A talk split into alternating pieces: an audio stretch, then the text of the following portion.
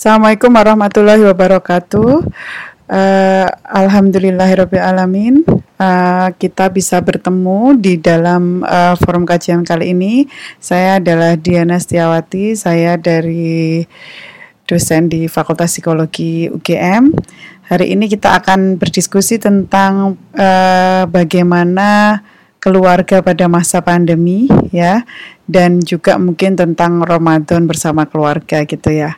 Uh, Oke, okay, saya akan memulai dengan uh, apa sih itu ketahanan keluarga gitu ya seperti apa keluarga yang tangguh itu gitu uh, kami uh, setelah melakukan uh, literatur review yang sangat ya mendalam gitu akhirnya sampai pada uh, kesimpulan gitu ya bahwa uh, international model of family strength ini uh, cukup cocok untuk kita adopsi dan akhirnya kita klarifikasi dengan riset di lapangan dan di DIY dan akhirnya kita menyadari bahwa ada kesamaan dari berbagai belahan dunia, dari riset berpuluh tahun yang dilakukan oleh kolega-kolega kami, Prof. John DeFrain dan kawan-kawan dari berbagai negara.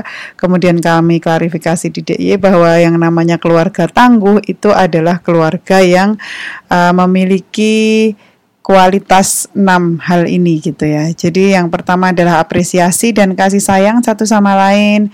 Yang kedua adalah komunikasi positif. Yang ketiga komitmen pada keluarga. Yang keempat waktu yang menyenangkan bersama. Yang kelima kesejahteraan spiritual dan nilai bersama. Yang keenam kemampuan untuk mengelola stres dan krisis secara efektif gitu. Nah, jadi kita kalau bertanya gitu ya kita sudah membuktikan dalam berbagai uh, survei kecil maupun besar kalau orang ditanya apa yang membuat keluarga bapak ibu tangguh? gitu ya. Mereka tidak berkata bahwa karena misalnya rumah saya besar atau karena uh, ekonomi kami uh, jauh lebih dari cukup atau kami orang kaya dan sebagainya. Tapi semuanya itu mengatakan bahwa uh, kami ini karena suka bersama atau uh, saling saling mencintai atau karena kami selalu mengutamakan keluarga atau karena kami selalu eh, berkomunikasi yang positif atau banyakkan lagi karena mereka punya nilai-nilai gitu kesejahteraan spiritual dan nilai bersama gitu. Nah, saya akan coba mengurai satu persatu gitu ya dan bagaimana hubungannya dengan pandemi saat ini gitu ya. Jadi uh, masalah itu berawal dan berakhir di keluarga begitu menurut Olson gitu. Jadi kali ini masalah itu tidak berawal di keluarga tapi berakhir di keluarga. Pada akhirnya kita semuanya harus kembali pada keluarga dan kita sebagai keluarga bersama-sama menanggung masalah tersebut, masalah pandemi ini kita nggak bisa keluar, mungkin roda ekonomi berhenti, kondisi-kondisi tertentu yang uh, berdampak positif maupun negatif bagi keluarga dan kalau melihat model ketahanan keluarga ini sesungguhnya lah gitu ya sesungguhnya lah uh, saat ini gitu ya masa di mana kita berada di dalam kondisi tinggal di rumah saja bersama keluarga itu adalah uh, adalah waktu terbaik untuk bisa meningkatkan kualitas keluarga kita begitu. Oke, uh, saya akan memulai dengan apresiasi dan kasih sayang uh, satu sama lain ini ya. Saya akan mulai dengan penjelasan ini. Apa yang dimaksud dengan apresiasi dan kasih sayang satu sama lain? Ya di situ ada saling peduli, persahabatan, menghormati setiap individu, senda gurau dan humor gitu. Jadi uh, Islam sudah mengajarkan hal itu sebenarnya ya. Bagaimana Rasulullah itu menunjukkan kasih sayang kepada cucunya, menunjukkan kasih sayang kepada istrinya. Di banyak riwayat kita menemukan cerita-cerita itu dan kadang-kadang kita uh, berpikir gitu ya bahwa misalnya kita tuh nggak nggak perlu apa uh, bilang makasih atau cinta itu nggak perlu diungkapkan. Nah, padahal ternyata uh, kita itu membutuhkan manusia itu membutuhkan hal itu gitu ya. Kata salah satu uh, tokoh besar gitu ya, itu dibilang bahwa sebenarnya manusia itu sangat menginginkan gitu ya, menginginkan yang namanya apresiasi, yaitu pengenalan, penghargaan terhadap apa yang sudah dia lakukan. Jadi uh, kalau kita ada yang kurang gitu ya di dalam keluarga kita, mungkin kita bisa tingkatkan pada masa kita saling sama-sama ini untuk ya sekedar mengucapkan terima kasih kepada yang sudah menyiapkan mas- makan sahur, mengungkapkan cinta, kita sebanyak sholat jamaah bersama, saling memeluk dan sebagainya. Itu adalah hal-hal yang akan menumbuhkan hal itu, apresiasi dan kasih sayang satu sama lain begitu. Nah, kemudian uh, humor juga termasuk di dalamnya gitu. Jadi kadang-kadang sendaguro itu perlu gitu. Nah, ya dan itu diperlukan untuk uh, membuat isi rumah itu membahagiakan gitu.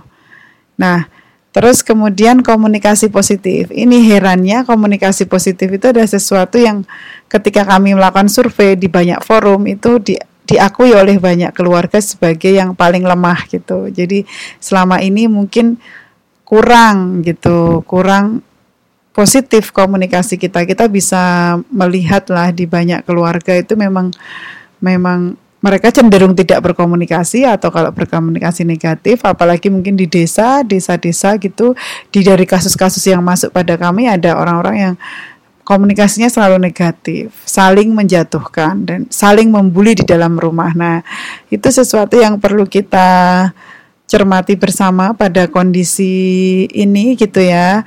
Uh, sebagaimana uh, Lukman misalnya menunjukkan contoh di dalam surat Lukman tentang bagaimana dia memanggil anaknya dengan kata-kata ya bunaya gitu ya atau oh my sweetheart gitu kira-kira ya jadi itu sesuatu yang yang uh, perlu kita refleksikan dan perlu kita coba untuk membuat manisnya kebersamaan kita saat ini. Jadi di situ ada memberikan ya penghargaan gitu ya.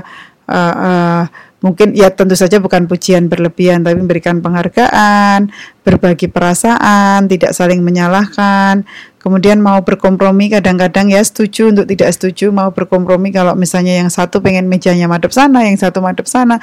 Nah, itu perlu kita kompromikan komunikasi yang positif itu gitu ya. Jadi yang penting karena ini juga kalau kita lihat tinjauan dari bagaimana Allah memberikan uh, manusia itu ya secara nature-nya itu memang saling terhubung gitu.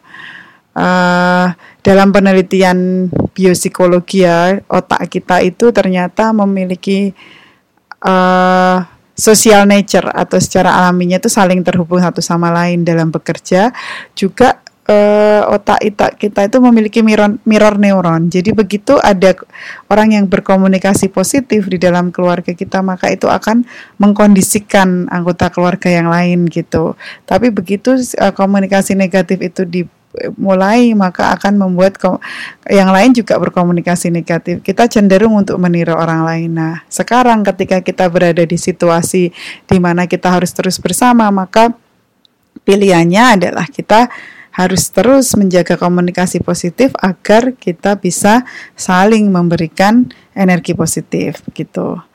Nah, terus kemudian uh, yang ketiga itu adalah komitmen pada keluarga gitu. Nah ini saatnya gitu ya kita me, uh, menunjukkan komitmen pada keluarga. Ada kepercayaan, kejujuran, dapat diandalkan untuk masalah-masalah keluarga, kesetiaan, mau berbagi gitu ya. Jadi uh, juga termasuk kan misalnya sekarang ini ada work from home dan school from home gitu ya. Bagaimana kita saling membantu? Bagaimana pekerjaan uh, itu harusnya dikerjakan pada waktu-waktu tertentu?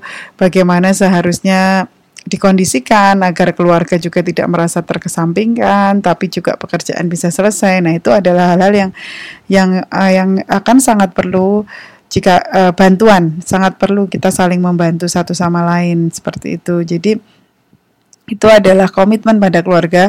Kami juga melakukan riset ya tentang perceraian. Itu salah satu penyebab terbesar itu juga tidak ada komitmen pada keluarga. Mereka lebih mementingkan temannya sampai terjadi perselingkuhan misalnya lebih mementingkan hobinya dan sebagainya gitu yang itu akhirnya membuat uh, atau bahkan mementingkan pekerjaannya sehingga uh, keluarga di nomor dua kan dan sebagainya. Nah ini adalah saat uh, saya pikir ini adalah anugerah ya kita bisa kerja dari rumah, ibu-ibu bisa sambil dekat dengan anaknya, bapak-bapak bisa mengenal uh, anak-anaknya. Saya juga mendengar banyak cerita di mana uh, bapak ibu kemudian belajar ngaji dari anaknya, belajar hafalan dari anaknya karena mereka harus mengerjakan PR-PR dari sekolah yang mungkin selama ini tidak uh, komitmen itu tidak sempat tertunjukkan dengan mendampingi mereka belajar dan sebagainya, tapi kemudian menjadi kesempatan saat ini ketika kita bisa bersama untuk me menunjukkan hal itu atau menguji hal itu kita juga semakin mengenali anak-anak kita seperti itu dan uh, kalau yang belum punya anak ya uh, suaminya, istrinya, atau saudara-saudaranya dan orang tuanya gitu. Nah, yang keempat itu adalah waktu yang menyenangkan bersama gitu. Setiap ditanya orang akan uh, akan menjawab yang paling penting itu kualitas atau kuantitas gitu ya. Pasti orang akan uh, menjawab yang paling penting itu adalah kualitas gitu. Ternyata tidak. Ternyata yang diperlukan itu adalah kuantitas dan kualitas gitu. Jadi uh, itu yang yang yang diperlukan gitu ya. Jadi hal-hal yang baik itu butuh waktu gitu ya. Ini maaf ya uh, foto-fotonya dari berbagai negara karena ini memang ya, ingin menunjukkan betapa uh, semua semua latar belakang itu memiliki kualitas uh, karakter yang sama untuk ketahanan keluarga ini gitu. Jadi uh, di situ ada menikmati satu sama lain, waktu menyenangkan yang sederhana, tidak harus mahal, berbagi waktu yang menyenangkan itu juga termasuk hal yang yang kita usahakan. Jadi kita sekarang harus menikmati membacakan cerita untuk anak, harus menikmati main bersama anak. Nah, yang itu sebenarnya pada hari-hari yang tidak pandemi pun sangat dibutuhkan gitu. Jadi kebanyakan kita kadang-kadang berpikir bermain dengan anak misalnya itu adalah sesuatu yang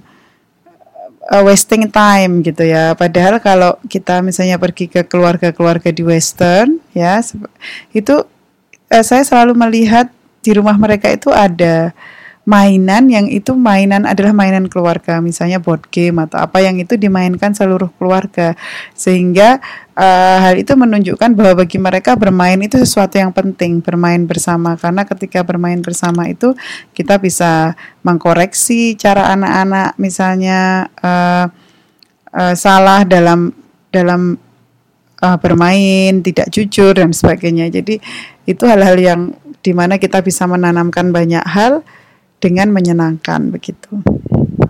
Terus kemudian kesejahteraan spiritual dan nilai bersama gitu ya.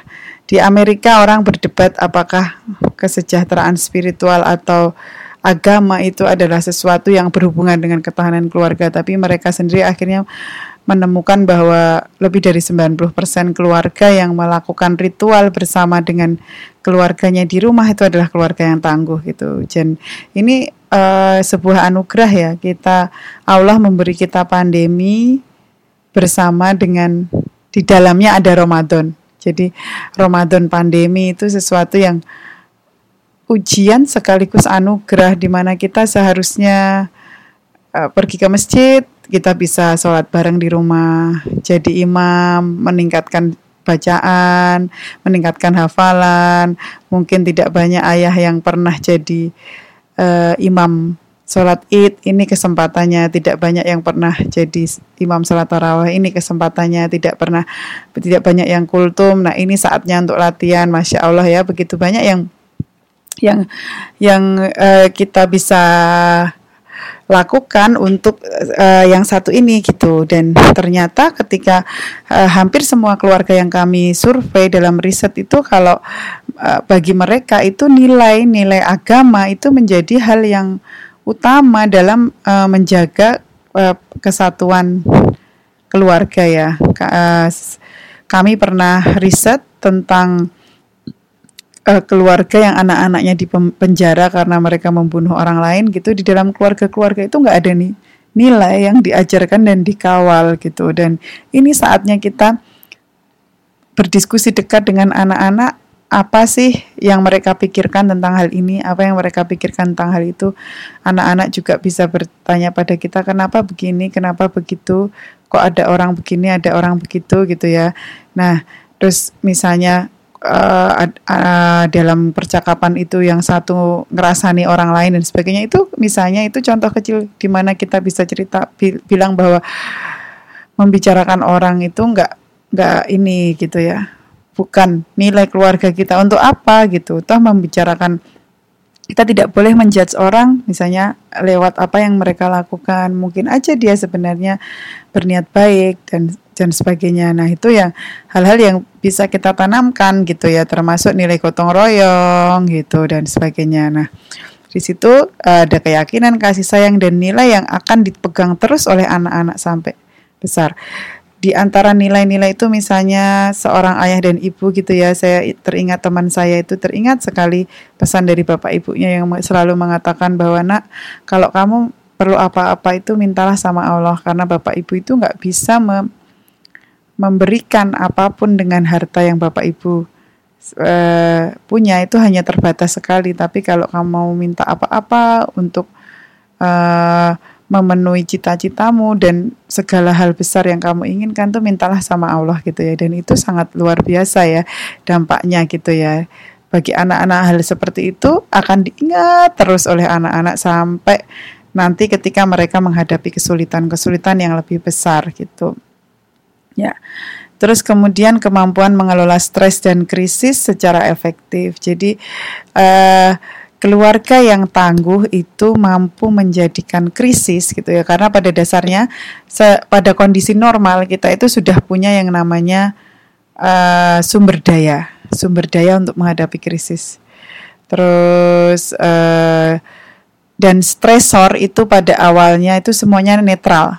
Jadi misalnya ada perintah di rumah saja nggak boleh pergi. Itu adalah perintah yang netral tapi uh, kemudian itu membuat uh, bagi kita sulit atau tidak sulit itu sangat tergantung pada persepsi kita gitu. Dan tergantung pada kemudian bagaimana kita manfaatkan sumber daya itu bagaimana kita memanfaatkan menata rumah kita agar nyaman untuk semuanya gitu ya. Mungkin uh, kita juga perlu ada yang namanya emotional space gitu yang uh, paling enggak ada skat misalnya untuk tempat bekerja misalnya tempat bermain sehingga eh, orang-orang uh, punya tempat atau punya apa ya punya emosional space lah nggak nggak nggak selalu bersinggungan secara fisik meskipun selama 24 jam sehingga rawan terjadi eh, konflik-konflik uh, yang itu banyak dialami oleh banyak keluarga gitu ya.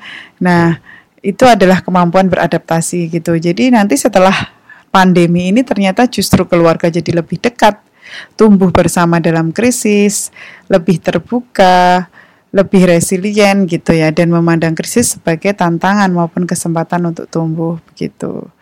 Gitu. Jadi itu adalah uh, enam hal. Sekali lagi saya kembali ke apa itu enam hal itu adalah ini apresiasi kasih sayang satu sama lain komunikasi positif komitmen pada keluarga waktu yang menyenangkan bersama kesejahteraan spiritual dan nilai-nilai bersama serta kemampuan untuk mengelola stres dan krisis secara efektif. Dan kita kemudian menyadari bahwa dari riset yang sudah dilakukan berpuluh-puluh tahun ini akhirnya uh, membuktikan gitu ya bahwa yang namanya nilai uh, nilai-nilai agama, ketenangan spiritual dari itu adalah hal yang utama dan kita konfirmasi dari riset-riset di lapangan seperti itu. Maka kemudian mari kita menggunakan Ramadan ini sebagai uh, buffer atau sebagai kesempatan untuk memupuk meningkatkan hal ini ke, ke enam hal ini jika kita memang merasa ada yang kurang dari keluarga kita gitu. Uh, yang paling penting sebenarnya adalah visi besar ya nilai besar keluarga kita itu apa. Maka yang kecil-kecil perbedaan kecil-kecil itu akan menjadi mudah untuk diatasi. Kalau kita tidak punya satu pandangan besar misalnya keluarga ini mau dibawa ke mana itu memang hal kecil akan jadi meter gitu akan jadi pertengkaran besar dan sebagainya gitu. Jadi itu hal yang yang penting dan bagaimana kita me, melalui Ramadan bersama ini kita bisa banyak yang bisa kita lakukan misalnya kita bisa giliran kultum kita bisa giliran setoran hafalan, kita bisa sholat jamaah bareng, kita bisa zikir bareng, membiasakan hal-hal yang mungkin sulit ketika sendiri-sendiri gitu, tapi karena misalnya zikir gotong royong, zikir bareng itu hal yang akhirnya bagi anak-anak berkesan, insya Allah seumur hidup ya. Terus kemudian uh, masak bareng itu hal yang yang paling penting karena sekarang juga mau beli pada tutup gitu ya dan Eh, ada resiko-resiko macam-macam. Jadi ternyata memasak menjadi ritual yang menyenangkan untuk eh, anak-anak uh, dan keluarga gitu ya. Uh, dalam keluarga saya kita juga gantian kultum dan anak-anak senang ketika misalnya bahkan yang usia dua setengah tahun pun juga pengen kultum dan pengen direkam saat kultum gitu ya. Terus nanti kita kirim ke neneknya. Itu sesuatu yang rewarding bagi mereka. Dan mereka juga latihan untuk menyampaikan sesuatu yang mereka tahu.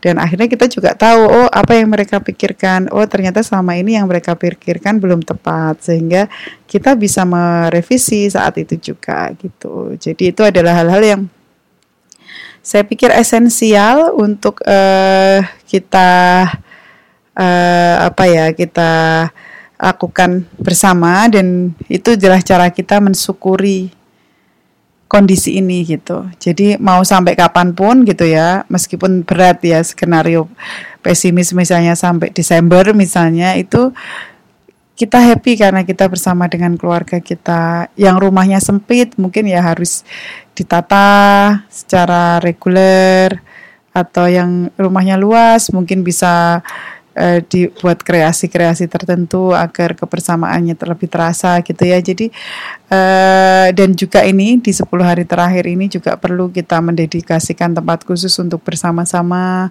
itikaf, uh, mungkin menghidupkan malam-malam dengan berbagai kompetisi ibadah dalam keluarga itu saya pikir adalah sesuatu yang yang yang enak gitu untuk dilakukan bareng gitu ya. Kalau biasanya kita harus ke masjid di mana mungkin persiapannya lebih ribet dan sebagainya, Allah memberi kita kemudahan. Mudah-mudahan dengan seperti itu kita bisa meraih kebaikan yang lebih banyak dan semoga kita adalah keluarga yang mampu untuk mengelola stres dan krisis secara efektif sehingga setelah ini kita akan tumbuh menjadi keluarga yang lebih tangguh begitu. Demikian dari saya, uh, kita belajar bersama untuk itu dan saling doa. Semoga Allah memudahkan kita melewati ujian ini. Assalamualaikum warahmatullahi wabarakatuh. La ilaha illallah Muhammadun Rasulullah